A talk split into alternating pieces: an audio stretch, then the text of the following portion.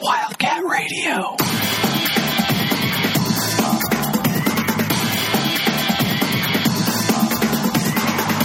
All right, welcome back, everybody, to Wildcat Radio, the most interesting podcast in the world, covering Arizona football news, Arizona basketball news, and Arizona recruiting news. WildcatRadioAZ.com is our website, and you can follow the podcast for free on Twitter at Wildcat Radio AZ, and you can subscribe to the podcast for free on iTunes, Google Play, TuneIn Radio. Share it with your friends, peoples. Like, like for real, do that. If you like the podcast, do it. I am joined by a couple of gentlemen to tie a big, fat, giant bow on Arizona football season before we roll into basketball season. And the two gentlemen that are joining me are Mr. Rick Denice, back from the dead. What's going on, Rick? Back from the dead. Happy New Year, everybody. Likewise, back from Pasadena, by the way. Oh, back from Pasadena. And by the way, uh, man, did I wish that Washington would have played a complete football game instead of coming to show up in the fourth quarter. Oh. It would have been a heck of a lot more exciting. Hey, man, they covered. That's all that matters. They covered. Yep. yep. Get that back door. and also here to join us is the guru, the wizard, the grand Pumbaa of the. That's appropriate, right? I even know what that is. Yes. right. Just making sure I'm not throwing out like. At least you didn't say like Grand Wizard. Like, oh, yeah. That, we would have definitely had to edit that out. Uh, the creator of the Beta Rank College Football Advanced Statistical Model, Mr. Rob Bowen. What's going on, Rob? Oh, I am uh, super excited to be here and uh, talk about some Arizona football for like the, the last time until spring practice in like three weeks or so. Yeah, and a big news fairy bomb just happened right now. Um, I mean, kind of. I mean, it's been floating around for a little while, but officially, officially, the new running backs coach for Arizona is the one and only DeMarco Murray. Rick, what do you think? Yeah. Love it. I, I uh, loved DeMarco within that system uh, for the Cowboys. Um, I thought he was a great player, high school, college, um, and then on on to the pros. And uh, you know his career fizzled out a little early, but overall, um, ecstatic to see you know what kind of coach he's going to become. And it's awesome that he's under Kevin Sumlin because I think it's a really great fit for him. Tied to Kevin Sumlin, um, they knew each other when he was in high school, and I think played for him when Sumlin was the offensive coordinator at Oklahoma. Rob, is that right? Yeah, yeah. Oh, look at I thought this was interesting. It was an out of the box hire. And I think when you're at Arizona, you're entitled to one or two of those. So when I saw it, look, I don't know if he's a good coach or not, but I do know that he has name recognition. That's a big name, particularly in Texas, um, which is, I'm sure, one of the reasons why he brought him on board. Rob, what did you think? I thought this was great. I mean, the, the the coach that we lost was one of someone's best recruiters, particularly in the Houston area. I think getting Murray gives you instant credibility. Um, I think he's going to have to probably um, pick up a bit on, you know, like it's probably been a while since he did some coaching, um, or you know, like actually was coached. Uh, but I think it's he's going to have to pick up a bit there. But I think this hire in particular, for right off the bat, is uh, looking at his recruiting chops and his ability to to bring in players, and that's something that this staff, the focus on for this staff, I think uh, from the get go, we've seen. I could see a scenario where he just tells somebody, I don't know, man, just be like me. no, no, it was good, man. Like I I think we do have to get creative. And yes, we could have found another running backs coach and that would have been fine. But sometimes you got to roll the dice. And I think rolling dice on like a, a, running backs coach is kind of where you're able to do that. And look, best case scenario is we get national attention because uh, he's on the coaching staff, probably get a couple of ESPN stories and stuff like that. You get some attention on the recruiting front in Texas and, and even elsewhere because of the name recognition. Who's not going to say, uh, who's not going to take a call from DeMarco Murray, I would assume, if some, if you were to call your parents or you. And uh, worst case scenario is we get those things, and he's not that good of a coach, and you know he moves along, and and we'll go fishing again. But uh, I don't know. It was, it was, kind of a cool kick in uh, kick in the rear. Now I guess like a good in a good way, a nice pat on the back as we uh, watched bowl season and didn't participate in it. Uh, Rick Denice, anything else on Demarco Murray?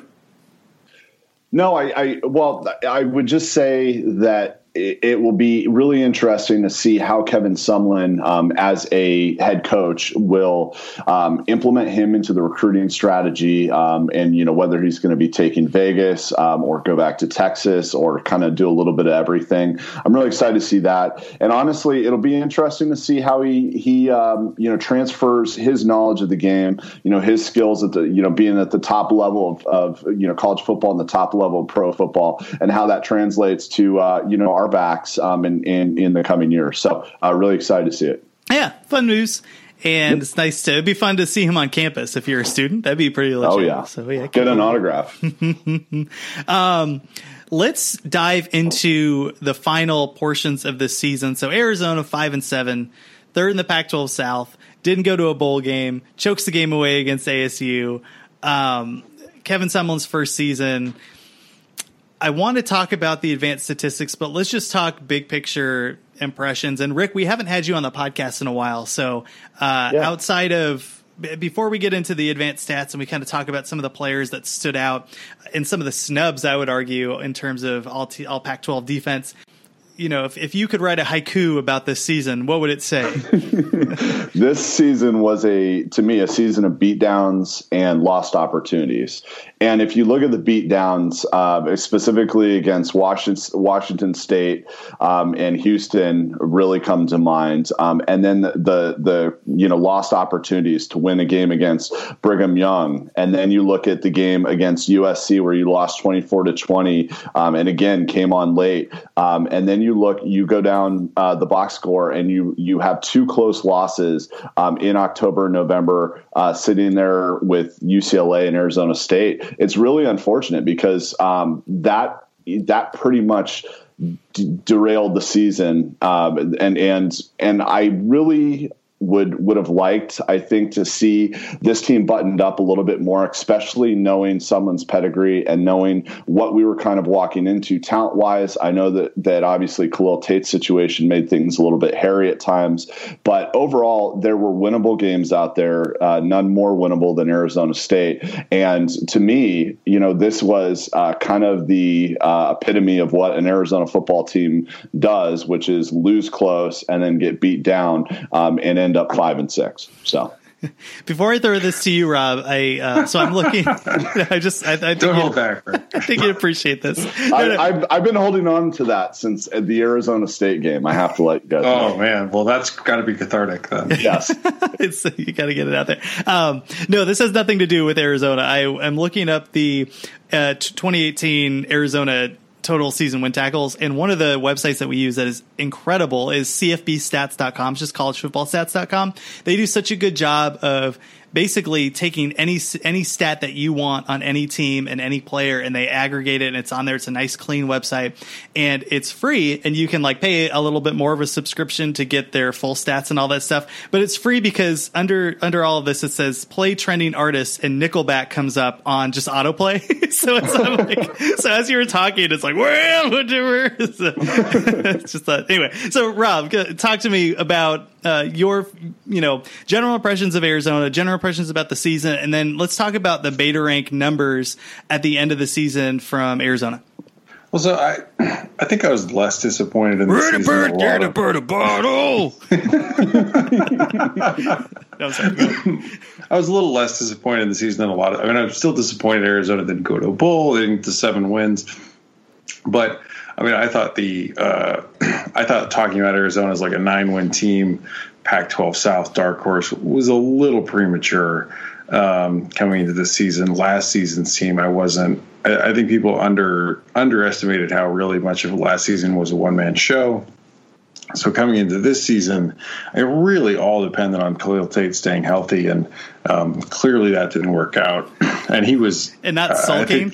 Uh, think, yeah, yeah. Well, that's the other that's the other part about this. I, I think you actually, if you look across the offense, particularly running the football, and you know, kudos to Noel Mazzone and putting together a decent running game behind a totally makeshift offensive line with no depth, and and JJ Taylor as your bell cow back. Um, I like where you really felt like you didn't have buy-in at all was at the quarterback position. like, um, Khalil Tate clearly did not buy into it. Uh, Kevin Sumlin and Noel Mazzone were doing. Um, you felt like he was sort of like he was he was just sort of like calling his own number and like not in a running way, but like he just he refused to run the football. Um, even though I went back and looked at some of the games, like Mazzone called zone read, um, which is which Khalil Tate's. I mean, beyond breaking out of a um, a uh, a broken down pocket and like sprinting out for a ton of yards, like it's it's his bread and butter running play. Um, he's he didn't run the football. Some of that is that he was injured. Some of it is that he was kind of sulky. Um, but I I don't know. I mean, like when, I think when you look back at the the totality of this season, um, you know, like Arizona's offense had to be excellent. It wasn't excellent. Um, and then like I'll admit it, like I just I'm super disappointed in Marcel Yates. yeah, that's so ridiculous. Like I just I don't know how bad you have to be. I mean, three years, like it's he's not a head coach. Like you don't have to get the old adage like head coach gets four years. Like well, man, like nobody should get four years if well, they're this bad. And he's not making a ton of money, so his buy it's not like his buyout's crazy either this is what makes me so this is like this is the stuff where like i actually curse larry scott because like arizona really maybe nickel and diming like about marcel yates buyouts because the pac 12 like just makes so little money. And it's just like if if Mar- this was if arizona was in the big 12 like marcel yates would be like would have been like we'd pay for his fired. moving costs. Yeah it'd be fine. Right yeah like we would We'd be like, whatever, like, here, here's your checks. Like, we'll buy you a house. Just leave town. Um, yeah, I mean, him being retained, Arizona's defense didn't grade out very well again. Um, I think that's just kind of surprising because I just I feel like Kevin Sumlin he's not giving himself his best chance to to do well by keeping Yates on there. Um, and that's unfortunate because I, I would really like this this defense to to take a step forward. And we've seen in the in the league, um, you know, defenses. I mean, Cal is an is an excellent example. I mean, if you would have told me in two years, Tim DeRuyter and Justin Wilcox would have turned a bunch of Sonny Dykes recruits on defense into like a top like a machine defense, that's amazing.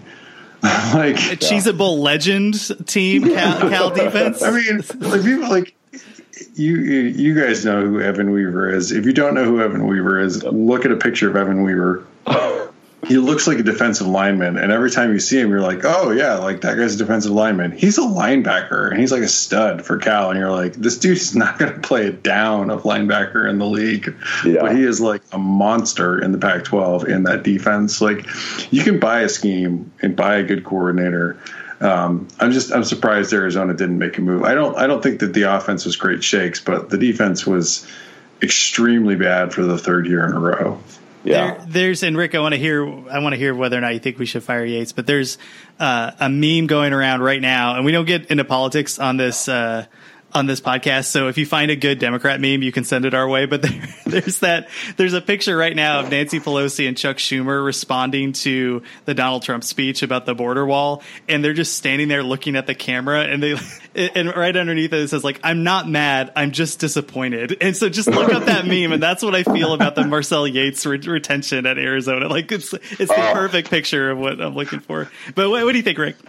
Well, and so to be honest, and if you guys go back through the pods, especially as we were entering the season, there was no bigger advocate for Marcel Yates than myself. I mean, I was sitting there saying, yeah, I think he was restricted in his play calling by Rich Rodriguez. You know, I, I think that that he was somewhat limited in terms of the personnel. And I made all these points for him. And then he went ahead and just crapped the bed all over again this year. So um, I am now a huge advocate to let him go. But again, especially at this point in the game, which is not going to happen, you know, who would you have to replace him? Um, you know, to, to kind of go after. And I think what they're looking at now is I think Sumlin gives them one more year. Um, see how that defense grades out. See if there's any improvement there because I think there's pieces coming in, and I think that there's good pieces coming in, um, especially down, uh, you know, down low. So If if he doesn't get it together, he's got to be gone either midseason or you know right right uh, you know after the season ends next year because there's no way you can continue to keep this guy on who is so incompetent at his job um, that it, it hurts you to the point where you're losing four football games a year by less than five points. But how how disappointed are you if you are newly named AFCA Coach of the Year Mike Leach that you don't get to play Marcel Yates again next year because you drop you drop a seventy burger. Oh, those are horrific games too, Rob. Don't bring those up. Oh, oh my gosh, Washington, Washington State and Arizona, especially up in uh, Pullman, don't get along. Yeah, and we were talking. Oh, go ahead. Go ahead. No, I, have been going through and putting together some of the advanced, and I'm not going to like get any specific advanced stats. Like, but I've been putting together the advanced stats charts of like what what were Arizona's best and worst games by the units. And that Washington, like the Houston game, was really really bad. That Washington State game, unsurprisingly, is like one of the worst defensive performances any team put out there all season. Guys, can I ask a question too? And and Rob, this you know, actually, I want to hear your input uh, you know, as well, Bryant. But in looking at at our blowouts, you know, is there anything that we can key in on now looking at the season holistically uh, of why we got blown out so early and so horribly in those games outside of um, you know and, and maybe it is scheme maybe it is personnel but I, I don't think that we were particularly outclassed by a Houston team um, in in some areas. Um, and I don't think that we you know pr- were particularly outclassed um, you know by Washington State um, in terms of just a athlete versus athlete perspective. So you know do, what are your thoughts especially as we head into this this review of why we just got beat beat beat down so heavily in those games. I mean, we were at the. I mean, that massacre. oh yeah, you, yeah. I couldn't make it in Houston. Oh. Like it was so hot and humid. Um, it was. I, I, think that if you look at the Washington State game and the Houston game, um, I mean, it's a little less so in the Utah game. I mean, Utah, you know, really just suffocated. I mean, once Khalil Tate went out, like all the wind went out of Arizona. Um, but in those games, Arizona secondary just isn't isn't good at you know pass coverage. Yeah.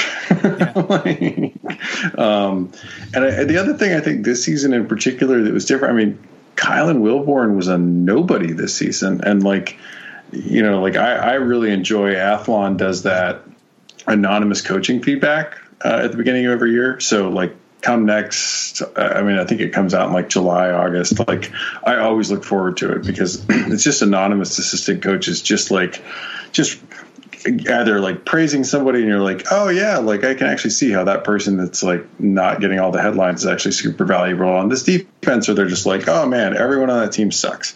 Um, and they basically said like everyone on Arizona's defense was not good except for Kylan Wilborn. and he's the one um, player that we didn't really hear from. And he didn't. He had, like he totally disappeared this year. Um, and he was. I mean, he was a reasonably disruptive pass rusher last season. Um, so there was no. I mean, Arizona wasn't like Yates's blitzes didn't get home. I mean, which is something that sort of worked for them last year. I mean, they weren't good, but like they they were decent on passing downs when they blitzed. Um, but I just, I mean, when you look at uh, who Arizona had in there, I mean, I don't, I don't think Whitaker is particularly good. Um, we played as Aziz Hearn way too much. Yeah. Um, well, we didn't really we didn't really have anybody else, right? Who else were we going to? Right. I mean, like yeah. Tim Tim Hough was. Oh Lord Almighty! I mean, the, the celebrations like, that he did after like the quarterback overthrew the guy he was covering for six yards is so so pissed about that. I mean, I, I, I, joked in the season that Tim Hough was a uh, was a pass interference machine that had the benefit of also giving up touchdowns. But that was true. Like, I mean, the dude gave him like a PI call a game practically, and a bunch of touchdowns. So, um, I mean, a lot of that's on a lot of that's on the talent, but a lot of that's on on scheme too. I mean, like, and, and Yates recruited a lot of these guys. Yeah, Absolutely. And hey, guys, just uh, for your edification, Kylan Wilborn only had 14 tack, total tackles this year. Wow, that's crazy. That's crazy yeah. sauce. So, so I just had to throw that in there. And I mean, he played 11. Level, like, I have to go back and look. Like, how much did he even play? I mean, he he he's recorded as playing in 11 games. Um, but uh, let's see, he had two sacks uh, for eight yards and uh, three tackles for loss. So, I mean, if, if you're looking at it in the in the scope of 14 tackles, I guess that was decent for 14 tackles. But overall, that's his production was way down. In defense of Arizona, and look, I, I, would not go to bat for Arizona on this. I think a couple things at the Houston game. The first, like Rob said, I mean, it is difficult to explain to people how freaking hot and humid it was at that game. It was awful. And I felt so bad for the people that were playing down there. And you have to assume that Houston plays in that weather fairly often and Arizona doesn't. I understand that Arizona plays in the desert. It is different. Like if you have been in a hot, humid place, I mean, that play, what, Rob, those at least 90 degrees and what, like, it was like 90 and 90, like 90 degrees and 90% humidity. It was I thought I thought Josh was going to die in the jeans. like I, was, I was legitimately worried about like whether we were even going to make it to halftime. and if you're running around, well, I think I think the other thing too. There's a couple other items for Houston. The first, and I thought Rob hit the nail on the head too, with the secondary. But the other two factors in that game were the first was that the offensive line wasn't together by that point, and you can't blame That's Joe true. Gilbert. He really got that line put together as the season progressed, and our running game showed that I thought we protected the quarterback as well as we could, considering the people that we had on the line they just weren't a unit at that point, and neither was the defensive line. So you had Ed Oliver and company just pushing and pushing. And I know Oliver didn't have a ton of tackles, but he was certainly disruptive, and we were just running around like kind of for our lives.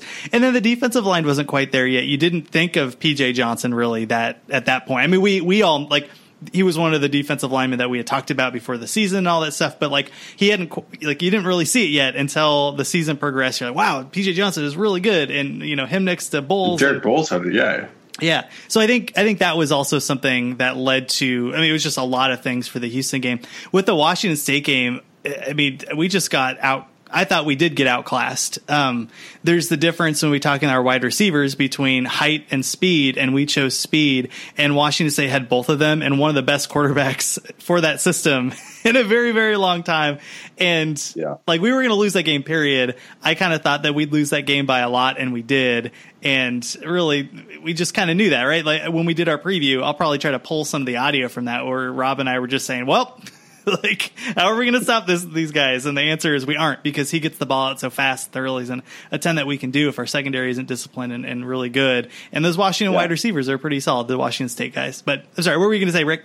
No, I was just going to chime in and push back a little bit on uh, the, you know, and I know it was hot and humid in in Houston, but I mean, as a, a college athlete and as uh, you know, Kevin Sumlin, you know, basically having the whole summer to prepare those guys to go into an environment like that, I just, I there were points at that game, even in the first quarter, where I saw guys slow up and guys basically just die right on the field, and I sat there and I said, I mean, you're a major D1 program, um, you know, in the Pac-12 and I just think you have to have, you know, that team prepared for those types of circumstances. And to use that as an excuse, um, you know, I, it's it's hard for me to kind of swallow. Houston was the Vietnam for the Arizona football program. like it was just awful, just bogged down and slow and hot. I, I get it. I get it. I get it. Absolutely. Well, I mean, in, in Houston, to their credit, was fully amped up to have a Power Five program in their house.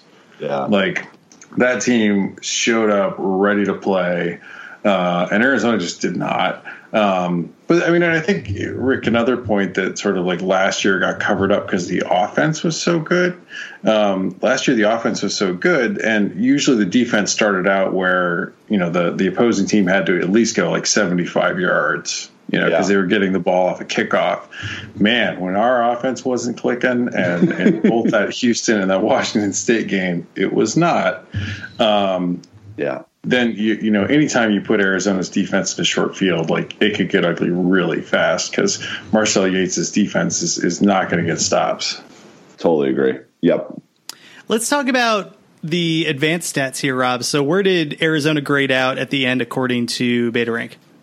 Uh, it wasn't good. Oh wait, wait, wait. Which which by, actually two more things before we do that. The first is uh, stay tuned. By the way, this week when Ronnie and Rob, uh, Ronnie and Rob, I'm mixing all our hosts up. When Ronnie and Adam are going to be covering Arizona basketball, so if you want Arizona basketball news, it's coming. It's coming soon. So stay tuned for that. And then you can find all of Rob's advanced statistics on our website, wildcatradioaz.com.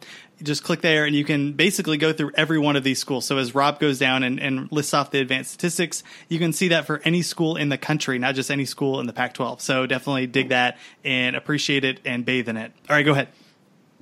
Um, so Arizona graded out at 80 um, in the country. Um, I usually like to grade out, and I talk about this uh, at the beginning of the year and maybe sporadically in the middle. Grade out Power Five teams on about a one to sixty-four, one to sixty-five scale. I think there's sixty-five Power Five teams if you count Notre Dame. Um, so obviously 80's an F. I don't, you don't, I, and I wouldn't give Kevin Sumlin an F for the year. I think people have been a little too harsh on grading Kevin Sumlin for that. Um, and we could talk, I, I mean, I, we could talk about why I think that's, but um, the offense graded out at 58. Um, versus the projection, um, they came into the season projected to be at number 19. So that's really the oh. steepest fall off for Arizona. Um, but last season, to give you an idea, and this is this is interesting the, the drop off. So last season, Arizona was the number five effective rushing team in the country. Uh, I mean, basically, it was like Army and like the triple option teams that were better at running the football than Arizona. Um, this season, uh, they were like 89th passing. So even though everyone was in love with Khalil Tate's arm last year, like his arm was not what won us football games. Um, this season, it was a far more balanced offense. Um, so they uh, were number 47 at running the ball and number 52 at throwing the ball, which is a uh, which is a big difference, um, I think.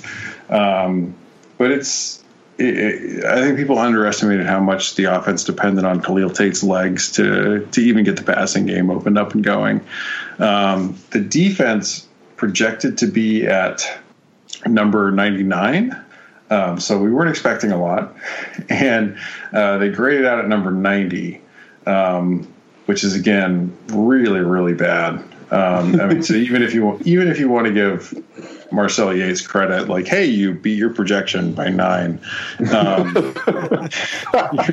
that's still abysmal. I mean, he's gone from I think his first year the defense graded out at 125. Last year they were at 116. This year they're at 90. I mean, I've had people that are still. I mean, Rick, you have at least come over to the to the to, to my side, the right side of Fire Yates. Yeah, um, but um, the, I still have Yates defenders that follow me, and you know, like they're they're like next year we could be like seventy, and I'm like, oh my god, oh. like that's still such a bad that's, defense. This is like going from an F to a D to a C minus, and then saying, okay, well, we might have to hold you back a grade. Not bad. In four years, like you can get to like a seventy defense. Like, woo, guys, like I can I can almost smell the Sun Bowl. Um, so, um, what's what I found, I, I guess, a little surprising, and disappointing was the special teams graded out so poorly again. Um, so last year, uh, I think they finished out grading around 99. This year they were at 93. Um, not good. And it was, I mean, so there's there's interesting. I mean, special teams like uh, everyone focuses on like, did you make field goals or extra points? I mean, like Alabama like was like grades out really well on special teams, and it's almost all about their like punt return, kick return, uh, and punt coverage and kick coverage and how good those are, and less about the fact that their kicker sucks. Because um, oddly enough, Alabama normally scores touchdowns and doesn't ask their kicker to kick a lot of field goals. Um, Arizona, like, just really, I mean, like you could argue, and I think Dylan Klumph improved the punting a bit, but um, you could kind of see actually why he ended up leaving Cal. Like I think Cal actually upgraded their punting situation with the guy they brought in over him. Um, it was it was disappointing to see Arizona special teams again so bad. Yeah, we take a look at the Pepsi Challenge, the beta rank, and then if you look at some of the other advanced statistics. So S&P at Arizona ranked 74th. They had our offense at 51 and our defense at 82. And I would argue that the our offense was not, uh, or I'm sorry, our defense wasn't at 82. It was lower than that. Their special teams had us at 63, and I think again that that I, I got to take a look and see what their what they focus more of their statistics on with special teams, but it sound like just based off of how much we complained about Arizona special teams this year, I 63 looks kind of high because good lord. yeah. Uh, well, and Connelly this year decided to leave in the preseason all the way through. Oh, really? Um, yeah. So his both he and ESPN's FPI um, and you can see like uh, the best example that I can give people is like Oregon. Oregon is much more highly ranked in um, Connelly's S and P and ESPN's FPI on their offense. Um, oh, than 29. models. Yeah, than models that kicked out Oregon's um, preseason and just ran on only in-season data. I mean, we expected a lot more from the Ducks offense um, than we got uh, in the actual data this season, and the, the those those those models are. Um, I don't know. It, it, depends on your preference. I mean, I think that uh, on the whole, I do think you can make more accurate predictions, including that data in there. Um, but you're always going to have outliers, and it looks like Oregon ended up being a little bit of an outlier for offense for leaving in their preseason data. Yeah, that's crazy. So Oregon at 29 in offense, and if you saw Oregon's offense against, oh, I don't know, Arizona, but there were other teams, obviously, their bowl game. Justin Herbert can't read. Justin Herbert can't read zone game. and I realized that they played Michigan State, one of the best defenses in the country, which we previewed on 12 Pack Radio. We said there was a, a hint of the Cheez It Bowl in that before the game even started, and we were right. Uh, oh. But but that offense really turned into hot garbage uh, at in spurts, and I think maybe it's because they put it on a, a, points. I don't know. It would be interesting to see. But Oregon definitely didn't have the 29th best offense in the country last year. But we're not talking about Oregon. That's a different podcast. Um, yeah. Let's talk about some of the players that stood out for you guys. Uh, and let's start with the defense, Rick. Who are some players that really made a leap? I, I mean, it could be obvious ones or not obvious ones, but let's just kind of go through a couple of them. Yeah, well, let's go ahead and pick one from each level. So uh, I guess the best place to start, and Rob will kind of steal your thunder if you're going to take it, but um, Colin Schooler had such a tremendous year once again, and and basically, uh, you know, took took up from his freshman campaign uh, where he was an All American and put together a phenomenal season. So 119 tackles for uh, for the season, 21.5 um, tackle for loss, three and a half sacks, two interceptions. I mean, the guy did it all, and and and he's the captain of this defense. And honestly, you know, he's got a, an important, I think, junior season to try and make his mark um, even further as it pertains to the national scene. Because I think the Pac 12 has a pretty good idea, even though the uh, AP writers did not vote him uh, very high in terms of the uh, the final um, you know, awards for uh, defense in the Pac-12. But at the end of the day, I think he had uh, a tremendous season, and and he really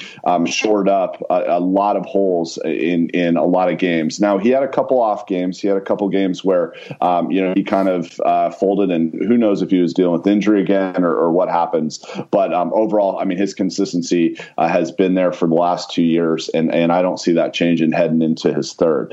Um, a really nice surprise for me as well was uh, was was PJ Johnson uh, on the line. And as you guys had mentioned, I think PJ kind of started out the season um, trying to get his bearings uh, on that line. I know that they shifted him shifted him around a lot. Um, I know that Yates was kind of using him uh, on the end uh, later in the season and and putting him um, towards the strong side. And I, I really thought that he was such a massive, massive presence on the line um, between him and Boles to kind of keep uh, you know a lot of um, you know big plays from happening. The big plays that we saw the year prior, I think, were bottled up a little bit more. While our defense was not great, I think PJ Johnson um, really stood out, and I was really really impressed to see what he did. Um, the the other guy I'm going to talk about is Scotty Young, and Scotty I think you know came on later in the season, obviously after the suspension, and he had to kind of catch up to speed. But after he got reintegrated, um, you know, with that secondary, there were a lot of big plays he made through the last half um, and in the last quarter of the season um, in in big games where he stepped up. 38 total tackles this year after coming off suspension. He had three tackles uh, for loss, and then he also had three interceptions. And I just think that he was a big anchor and kind of that anchor we expected him to be um, after he got in, or before he got into that legal trouble, and and really showed flashes of what type of player he is, um, especially you know uh, that second half of the season, and it kind of reverted back to that freshman freshman year. So um, I, I really have high hopes that you know these guys are going to continue to evolve and and grow um, in moving into next year, and and I think that these guys are going to be anchors, especially if we can get PJ Johnson back, which I know is still up in the air. Um, our our defensive line could be tremendously improved, and a guy like that will significantly support what we're trying to do. I think Johnson's coming back, right? Did didn't I see that story? I thought that I thought he was coming back. I, he's listed as a junior. Um, yeah, it's funky. Le- Lev has been harping on this for a little while, where Johnson has a kid, and uh, you know, like he's going to have to provide for his family and stuff. But it sounds like he's returning. I don't know. We'll have to double check on that. It, you know, if you're listening, just tweet us uh, the story, and we'll we'll tweet it out. But I'm like 99 percent sure that Lev said he was coming back, which would be awesome because him and JB Brown, who yes. was a big surprise this year for me, a sophomore defensive end hit seven and a half tackles for a loss, 30 total tackles. Um, and those guys together, I know Boles is out, but when you add in some of the Juco talent that were coming in, you just a bigger size on the recruiting class, which by the way, if you want to hear us talk about recruiting, we recorded a podcast about that a few weeks ago, which you can check on Wildcat Radio AZ.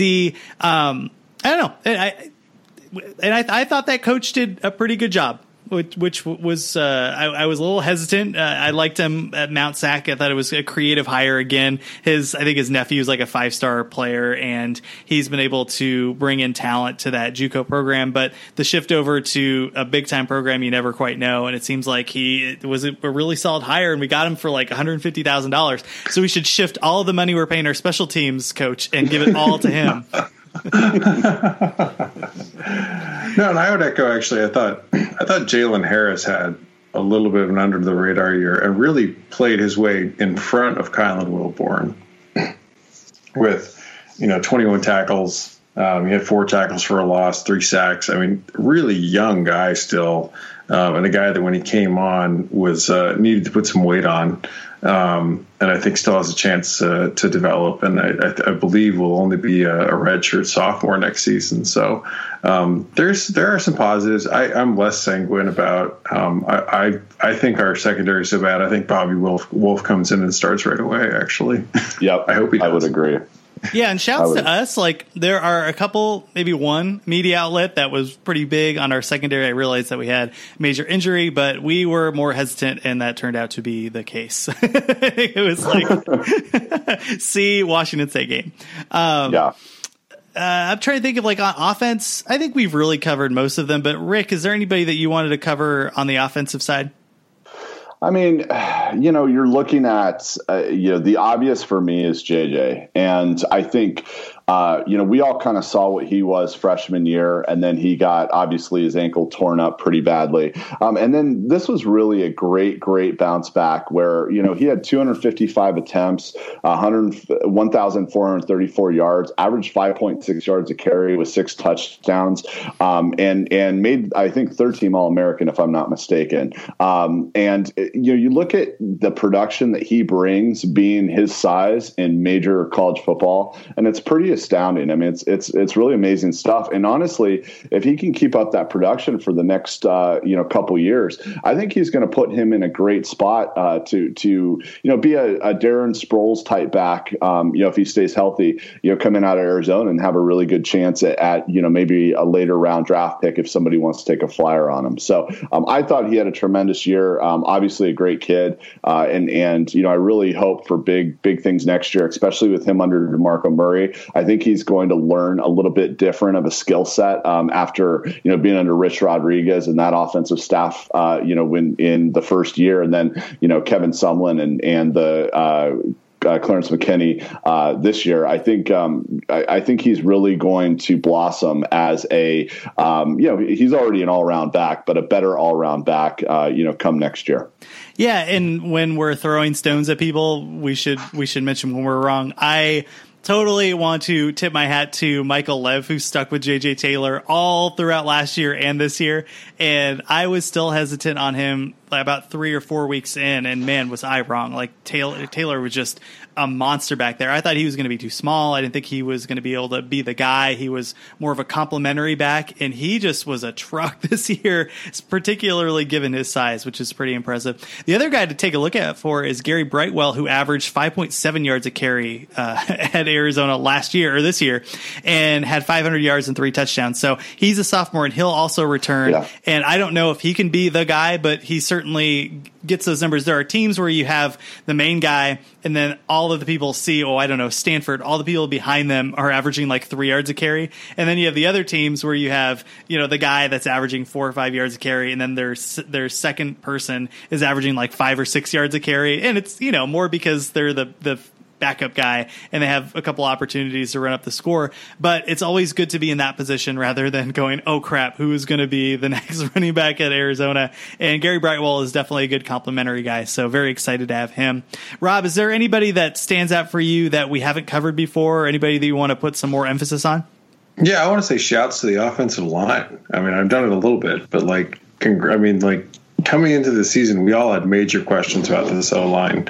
Um, I think the fact and that they were able to put together and uh, the kind of season they did for JJ Taylor, and there was there was no decoy of the QB running most of the season, uh, and Khalil Tate's you know pa- you know completion percentage wasn't great uh, this season, and they they were able to just grade out. Um, you know, and, and road grade for J.J. Taylor and Gary Brightwell most of the season. It was it was a really impressive performance by some guys that I, I think I wasn't probably all that high on, and I had big questions on coming into the season because we lost so many folks. Um, but I think coming into the next season, we should be pretty excited. I mean, we get Congle and two uh, two JUCO yeah. players that are. I mean, there's going to be a lot of useful depth that Arizona hasn't had. Yeah, digital high five to Shawn Poindexter, who tweeted at us and said that he was better than Laviska Shenault. That might not be the case, but but 759 yards with a quarterback that was throwing into the stands, 18 yards per catch, and 11 touchdowns. That is a pretty solid year for him, and I was really glad to see him really put it together. And then a quarterback that was able to find him uh, a big, big frowny face to our play calling with our tight ends. Bryce Wolma, five receptions, 69 yards. Jamie Nunley, two receptions, 21 yards. What the hell? Again. Seriously. Yeah. Like, and and Bryce is a good tight end. I mean, I I I every time he touches the ball, I mean, it's at least a 10 to 15 yard gain. Yeah, and every time he touches the ball, I throw like popcorn into the air. It's just uh, it should not be that way. Uh, they were they were two of our best wide receivers. I mean, the best pass catchers last year, and really just were not integrated in the offense. We kind of knew that coming into the the season. It didn't seem like that was Noel Mazzone's style, but um, just, Mazzoni can use the tight end. I think some of this is on Khalil Tate. I think Khalil Tate did not do a good job being a good student of the offense. yeah, emo Khalil um, Tate, get it together. Right. I mean, like. Um, and I, I, I, do think though that I mean like I, the other part, and maybe we're also giving the offensive line maybe a little too many kudos. I mean, I do think they were asked to to stay in and block as well, um, a little more than we were expecting. Guys, can I can I call out one other guy too that you know he in terms of offensive production, um, you know Shun Brown has been one of those guys where every year you look on the roster and go, oh, that guy's still here. And Shun has been a consistent contributor for the last uh, four years, um, and and I think really had his best seasons underneath Rich Rod and, and that scheme. But um, you know, Shun Brown even this year had let's see here, 64 receptions for 655 yards and six touchdowns, which next to Shawn Poindexter, those were pretty much the only two threats. But I mean, he he did so much for us on the special special teams end. Um, and I just want to, you know, kind of call him out too because um, he's been such a consistent, good guy to have on on the team for the last four years, and it's been so great to uh, watch him play. And and uh, you know, honestly, he's going to be one of the guys that I'm going to miss uh, seeing uh, on the field next year. Yeah, yeah, and one more guy, and I'm really excited that we f- didn't forget him, Mr. Nathan Tilford. Uh, one one attempt, one. Now, I'm so bummed about that. I don't know oh. what's going on. Obviously, under two coaches, he couldn't get on the field. So um, hopefully he finds. I, I, would assume that he's probably going to transfer out of Arizona, and if he does, I hope that he can find some playing time and get it together. Because I was real excited about his size if, and his if ability. If he stays, though, if he stays, he's built like Demarco Murray. Just saying. Oh yeah, there we go. Well, maybe I mean, Demarco will give him a chance. I, I personally, you guys can give these guys all the high fives you want. I feel like this is it's like that Colorado class of wide receivers that like set all the records and then like it turned out weren't that good and like the guys that were backing up may have been better this year. Like I certainly hope this is addition by subtraction with Poindexter yeah. and Ellison and Brown. Um, yeah. Like I just gave. I mean, I have I have laid some f- blame at the feet of Khalil Tate, and some of that is fair. Uh, but some of it was, you know, the first and second options when he's going through his reads just weren't open very regularly. These guys just were not getting open, um, and that's that's pretty inexcusable in college. Yeah. Oh, absolutely well, agree. And and like Tony Ellison dropped like what eighteen balls. Oh my god! it wasn't that bad. It wasn't that bad. Like they're all in the end zone. well, and, and, I will point out, like one of the one of the groups that I'm most excited about next year are, are the wide receivers, and obviously with Jalen Curry highlighting that, um, you know, I think he's he's like Bobby Wolf, an immediate starter, um, and yeah. probably fills that one or that two, um, where he's going to get a lot of targets, whether it's Grant Gunnell um, or uh, um, or Khalil Tate in there. Either one has, I think, a great target to start to throw to, and I'm really excited about Jalen Johnson as well. So, uh, you know, I think we've got a lot to look forward to with that wide receiver core. Rick, how dare you not call Jalen Curry by his God given name, Booby Curry? That, that's shame on you. Shame. hey, this, this is a kid show. It's a family show. With as much seven on seven as guys play these days, and uh, you know, like I think if uh, I'd be shocked if he's not playing. Guys, do we do we think that Stanley Berryhill is going to actually emerge next year too? By the way, Stop. no, Stop. no, we were, no. You're listening. You're reading Stop. Gabe too much. No, get out of here. like this is if I if I replace the every off season this year is Shawn Poindexter's year article with this year is Stanley Berryhill's year yep. article, like I'm just going to quit the internet. Like I'm going to quit. Like that is it. I'm just saying, just saying. Maybe this year's the year. It's a good story. It's it's a good story. You and, you and you you can ask about Stanley Berryhill, and Rick can start his like recruit a tight end slush fund. or sorry, Brian. Okay, okay. Uh, let's move to football, or um, let's move to basketball. And again, if you want to listen to more basketball news, listen to the next podcast, which come out this week with uh, Ronnie and Adam there was a big story that happened. I think it broke today, and that was Mr. Book Richardson has been uh, has pled guilty to accepting twenty thousand dollars to direct players to Christian Dawkins uh, linked agencies and also to financial advisors, and that is a bribe as a federal employee. And he will serve 18 to 24 months in prison and does not have to cooperate with the NCAA. Oh man, getting off the hook a little bit, not a lot, but a little bit. I think Sean Miller's going to have uh, a drink or two tonight. And let's go with you, Rick. What do you think? I mean, I you know I really I we're so far down the rabbit hole with this thing at, at this point.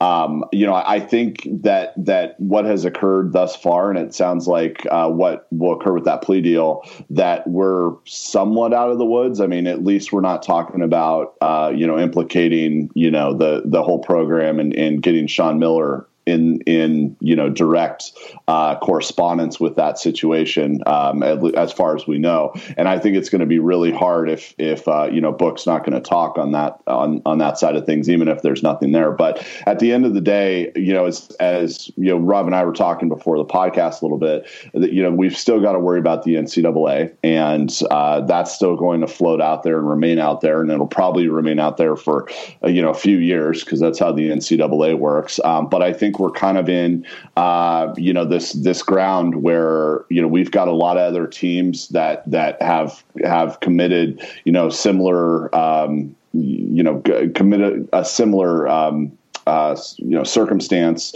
and douchebaggery douchebaggery. There we go. I was looking for the word, a word that was strong enough. And I and and I think that it's going to be hard for the NCAA to tackle a problem this big by focusing um, on single instances. And and we all know how the NCAA is with um, you know how they carry over one situation to the other to try and you know uh, declare a fault and, and a penalty on a program. Uh, C Baylor, I think, is a is a good example, or Penn State. And um, and at the end of the day, it'll be interesting to see what direction the NCAA will take with this, and and you know what you know how the dust settles. So I, you know I think you know it's it's good that there's uh, I guess some finality to the book Richardson stuff. Hopefully coming up here shortly. Um, but uh, you know what I'd really like to say? I'd really love ESPN to um, you know get some stuff right once in a while. That would that's what I'd like to say. And then on top of that, Dick Vitale needs to uh, retire. He's been so so bad. The fact that he tweeted out that UCLA should be looking towards Rick Pitino uh, while at the other side oh, dumping okay, on Sean so Miller. Hold off. Like what's so crazy though is like phone. Adam Zagoria, who is like a legit basketball writer and who's done some pieces for the Star. Yeah he actually talked to some major UCLA boosters and like Rick Pitino could be a thing. It's like, crazy town. I know it's like actually could happen. It's freaking ridiculous. But that's like if you are if you're UCLA and at the end of this like you've got a bunch of like names that don't get anyone all that excited and your big booster comes in as like hire Rick Pitino. oh how much money do you have to set aside to then just know that you know three four five years down the road you're going to have to deal with multiple legal situations? Oh for sure. I, I, thought you were going to say how much should they pay him? Like he'll take the job for free. Like, oh yeah. Rick, Rick Pitino would be on the jet. He's like, he's like a cockroach. He just keeps coming back. Yeah. i just on i mean so it I, and just to hit on the Arizona, like it's great for it's great for Sean Miller. Like Sean Miller's not like the takeaway here is like Sean Miller is not going to jail because Book doesn't have to cooperate as a part of his plea deal. Um, it's interesting though that both he and the the USC assistant coach that were charged had taken these plea deals because they looked at what was handed out in the earlier case with Merl Code and everyone, and decided that their uh, these cases were going to go forward and they were likely going to end up with longer jail terms. And so, um, then they, they give were, him like five years or something. The the first guy, yeah, yeah. yeah. Um, so I mean, the pro- federal prosecutors are usually and prosecutors are usually happy to to take a deal, take a win, and and move on. Um, it's interesting that the USC coach looks like he's getting probation. Uh, but Book's likely to actually go to jail as part of his deal. Um, but it's like this will we're not out of the we're not out of the clear of the NCAA. Like the uh, people think that the FBI and the NCAA have the same standard. They do not at all have the same standard. Um, for the FBI to charge you with something, you actually have to like be like seen physically moving money. Um, I mean, not physically moving money. You could also like click it and move it around electronically. but you have to move the money. Like money has to pass through your hands or accounts. NCAA, like Brian Bowen's dad could just be like, yeah, Arizona offered me $150,000, and that's a potential violation. Um, so Arizona's not out of the clear yet with the NCAA, but this does likely mean that Arizona's not going to have any more charges coming in uh, against the staff, which is which is in itself a win. Yeah, and it looks like we have another top recruit that is saying that Arizona is standing out. So looks like the college basketball recruiting landscape for Arizona will continue to roll. At least unless... we figured out how to pay people under the table finally. Yeah, that's right. at, at, what point do you have to pay the bagmen more than you pay the actual recruits? Because the bagmen are that good. That's what I want to know. No, they, you should. I mean, they're taking all the risk, right? Like, yeah. And there's this whole thing. Like, I mean, like it's not. It's not all that's like it's not all that big of an open secret. Like all these black these bagmen are African American. yeah, like not one guy has been charged or is like really under is, is likely going to get in trouble for this, right? Yeah. yeah, and I mean, like, eh, like eh, as Rick was saying, like, I mean, Kansas is in a, in a mess of hot water. Um, and if I were UCLA, they're now an Under Armour school, but like, eh, you know, they the FBI has the most evidence uh, against Adidas right now. So if I was an Adidas school, I'd be super worried. Um, this goes for the Arizona States of the world, the um, where they were trying to steer recruits. Like if you're an Adidas school, uh, I'd be a little worried at this point. But I'm, I'm a little surprised though that they didn't they didn't try to get cooperation out of Book or I want to say it's, it's, it's something starts with an L. Tony Tony something. The I think um, it's Lucas or yeah, the UC USC assistant, um, because I I still feel like the FBI hasn't really nailed anyone uh, or put together a case against anyone at Nike yet. Um, and well, this would have been the end to like if you could get if you could get I mean particularly if you could get book to to talk like you could I mean sure you could nail Sean Miller, but the bigger thing would be that you might be able to indict someone at Nike um, well, and, and, get a lot more going. And Rob, is that but but uh, you know, and you guys may know better than than myself, but would that be any indication if these guys are kind of getting plea deals now that this has gone higher up the food chain and that they're actually sitting on a bigger fish that that you know potentially could turn over a mountain of evidence to go after you know somebody at one of these organizations? You know, it could be. I mean, they could be, um, and it wouldn't if they're if they start sort of like rolling some of these cases off their docket, they may um, they may be looking at they have enough evidence start, and they want to start pulling resources over to other cases. Um, those cases might be against Nike, they might be against other schools. Um, it's definitely something to, to keep an eye on here because um, I mean prosecute like I said prosecutors are usually happy to take a win. It's surprise it's really surprising to me that Book Richardson got four of his five charges dropped and significantly less jail time, and there's no cooperation. And the UC, USC guy is just going on probation, and apparently there was no cooperation. Like that's that's pretty surprising to me. That um, and and when you get no cooperation deals like that, it's it's usually that the FBI, that the, the federal prosecutor has decided that you don't have anything to say that they think is interesting. yeah. I think the most depressing thing about this whole thing is that of all the schools that are in trouble, like Arizona is the one that sucks the most this year. like we're just doing, like if you we're look at so our team, terrible. oh, it's it's a little rough. Uh, we play good defense though, and, and, if you're saying, well, our recruiting class went to crap, get out of my face. We had uh, Jahvon Quinerly, who's averaging like 10 minutes a game and three points at Villanova and, uh, and, and Shareef O'Neal, who wouldn't even be playing for Arizona this year. So hopefully we can turn it around. I'm going to be kind of positive, but um, not super positive. There's still like a, like people say that there's still like two five stars in Arizona's starting five. Yeah. Yeah. It's ridiculous. I know. It's like, oh, this if, if, if, Arizona's football offense had two five stars, like, I mean, are you kidding me? Well, well, and if if there's any year to be, you know, as mediocre as it can get, uh, this is the year to do it. So, especially so this is the year to be mildly good. Got Bowl like, So, yeah, we're we're we're in uh, the driver's seat right now. So, I'm I'm going out on a positive high, guys. Uh, we're gonna get well, we're is... gonna get swept by ASU and USC is gonna win the conference. Get out of here! if you watch this team? My God! Oh my God! Oh man! But you, I mean, ASU got yeah. got smacked around by Princeton and then Utah. Brian's I mean, carrying that ASU flag, though. I'm telling you, it's, oh, I, it's, really plays basketball. I really looks at basketball the way I look at like computer code.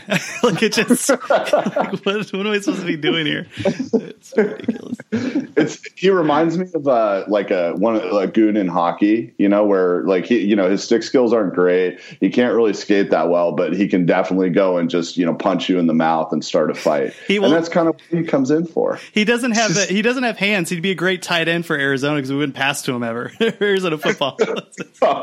I just don't understand. Like I, I watch and, you know you read you know what uh, what's written about this team, you know, and the the quotes that come out of the con- press conferences. It's just, I mean, like I don't get it. Like John Beilein is dominating college basketball with. Um, and he's not pulling in like A plus recruiting classes year in year out. Um, neither is Jay Wright. Like they just run far more sophisticated offenses than anybody in college basketball is running, and I just I don't I don't understand the total resistance to change on Arizona staff. Like, and I, I like don't even don't even come at me with like Lorenzo Romar is a good offensive coach. Like don't don't even like stop it. Like Lorenzo Romar like was a excellent A plus recruiter who basically let his dudes do what they wanted on the court. Oh man, but he had great dudes, man. And, oh, no, he did. He did. Like Lorenzo Romar is an excellent, excellent recruiter. He was not a good X's and O's coach. And people like they played up tempo. I'm like, yeah, they played up tempo and like had a ton of turnovers because they had no offense except like, oh, you're really good. Go go do something. What were you going to say, Rick? As we uh, if, as you pull us away, I'm sure like half of our listeners are yelling at their radio right now. But save save us here, pull us out of the abyss.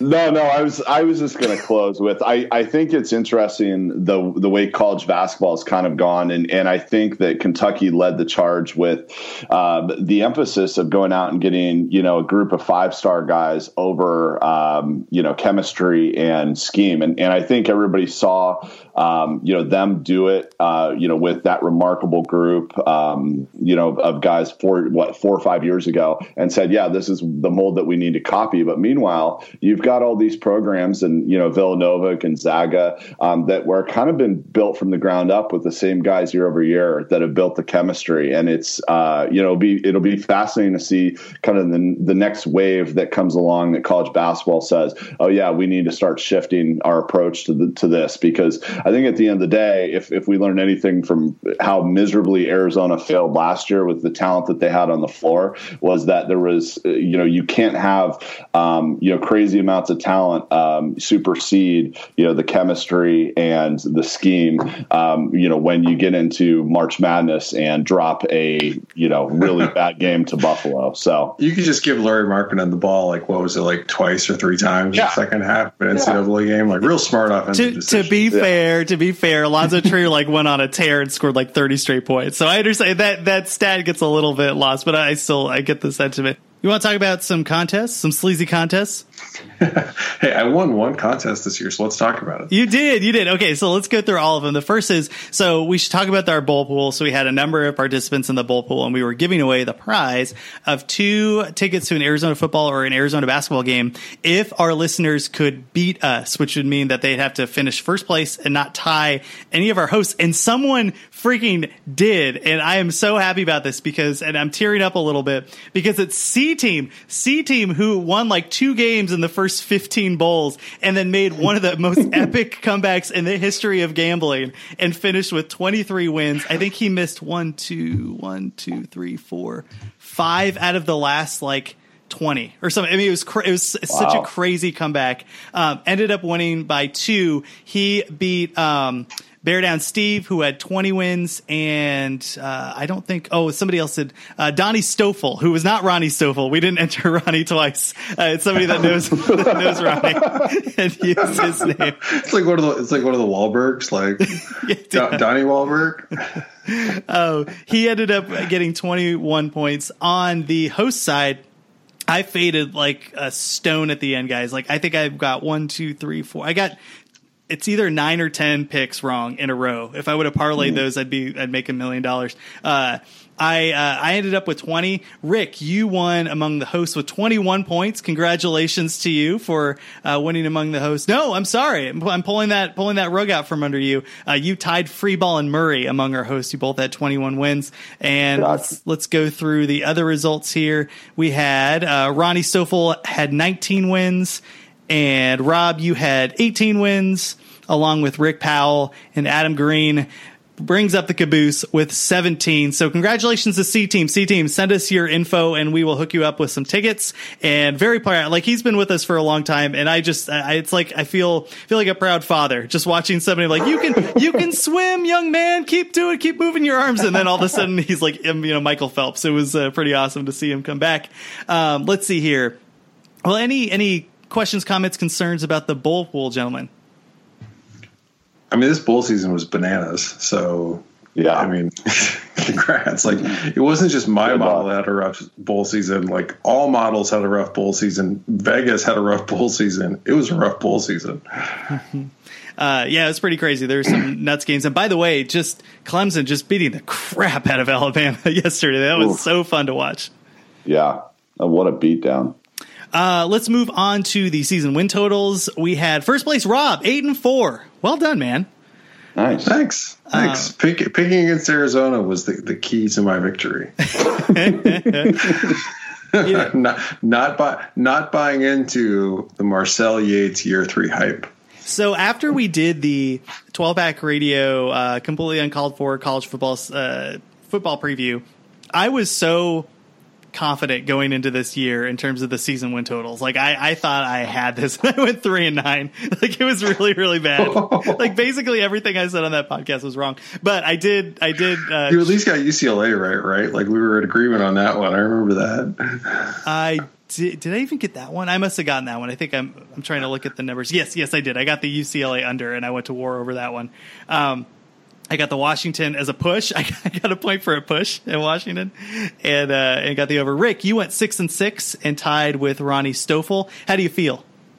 Uh, I feel about 500 right now. That's great. That's, that's, yeah. Well, I'm I'm not used to it, so it's good to get that feeling once in a while, just to keep me honest. Yeah, Rick, you went nuts last year. You won all three contests, and we'll get to the picks against the spreads, uh, the picks against the spread, and talk a little bit about that because you did pretty well there. Uh, Rick Denice four and eight, Adam five and seven, and again Ronnie six and six moving on, let's see what other contests we had here. We had uh, guess the lines. I think that's the last one. So guess the lines. I want to crown myself champion. I was uh, 51 and 31 on the season. That didn't include a good bowl season too. I think I went like five and two or something like that. Um, and but Rick, you and I were neck and neck for a long time. Yeah. The last two games mattered. Uh, if you would have won, well, actually, I take that back. Yeah. It didn't really matter. Uh, but but you finished forty nine and thirty three. That was a heck of a ride too. So in total, you are probably like sixty five percent against the spread in the last two seasons. How do you do it?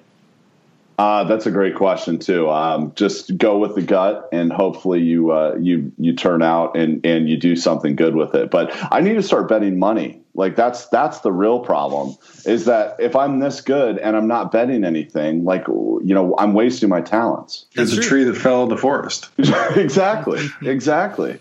Yeah. So so maybe I need to put that on my uh, my bucket list for this year. Is that I need to start obsessively gambling and see how that turns out for me. Yeah, and want to highlight that these are picks against the spread. These aren't just oh, you know, ASU's going to beat the crap out of Oregon State. It's like no, ASU will beat the crap out of Oregon State by 31 points. so, uh, so shouts to the whole podcast crew except for Ronnie. Um, we all we all got. Oh, Ronnie. I know, I know. He was okay last year, uh, but just you know, we all have a stinker of a year, and that he just ended up having uh, picking the that straw this year. We all finished above 500. So, Rick, you were 49 and 33. Rob, you were 44 and 39 against the spread. Rick Powell was 45 and 37. Uh, Adam was 42 and 38, and Ronnie was 35 and 47. So, um, congratulations to everybody, man. That was a fun year. And uh, I'm not sure if we, I don't think we did a contest with our listeners outside of the, um, outside. Sur- yeah. We forgot the survivor pool, right? Oh, yeah, yeah, yeah. Um, well, we did the run the gauntlet where basically yep. our listeners could uh, pick a person to go head to head against the spread with, and nobody made nobody ran the gauntlet. Nobody got close. I think we crushed everybody after like two tries. They had to win. They had to beat all five hosts, and uh, it didn't get past the second one. Rick Powell had the most eliminations. I think he eliminated like ten or fifteen people. So congrats to Rick Powell on that front. And then the uh, survivor pool. So congratulations to the Island Cat for winning the survivor pool. I'm sorry it took so long to actually announce that you won, but you did, and and we are. Uh, I think we owe you something. I'll have to go back and look. So if you can tweet us at Wildcat Radio AZ, we will get you your prize. And I think Philly Joel did fairly well. Um, Blake Keithley did fairly well. There's a couple other folks that were one or two picks behind, didn't quite get the job done. Among the hosts, Rob, you and I uh, lasted the longest, and were both eliminated at the same time when uh, when Oregon State beat Colorado and Arizona beat Oregon, and like the whole the whole Pac-12 set itself on fire uh, in an act of protest against good football, and that they also got us as collateral damage. How do you feel? I feel great. Like the the model had a good year against the spread, uh, just above sixty percent against the spread this season. Um, almost actually, beat me, Rob. It almost beat me. That's uh, on the average year in year out, it'll beat you. but yeah, this it was it was a good year. Um, over eighty two percent just picking straight up winners, so pretty good. Right on. No, yeah, sixty percent is awesome. That's uh, very very good. Um, anything else we should cover before the good of the order before we sign off? I think I'm good on my end. Bring on, bring on spring football. UCLA is already practicing. so, so for the good of the order, I'm going to mention. I'm probably going to delete about 20 minutes of uh, of our conversation about Arizona football to keep everybody positive. just so we don't Arizona lose like football or Arizona basketball. oh Arizona basketball, just so our listeners like uh, can you know keep on the sunny side here. Uh, but no no, one's on the sunny side. The Pac-12 is awful. well to to hear more about the awful Pac-12, stay tuned for Ronnie and Adam as they talk about Arizona basketball, and we will make the shift next week. Very excited about it. Um, already done our research on this. It's like a one-bid league. Like stay on the sunny side.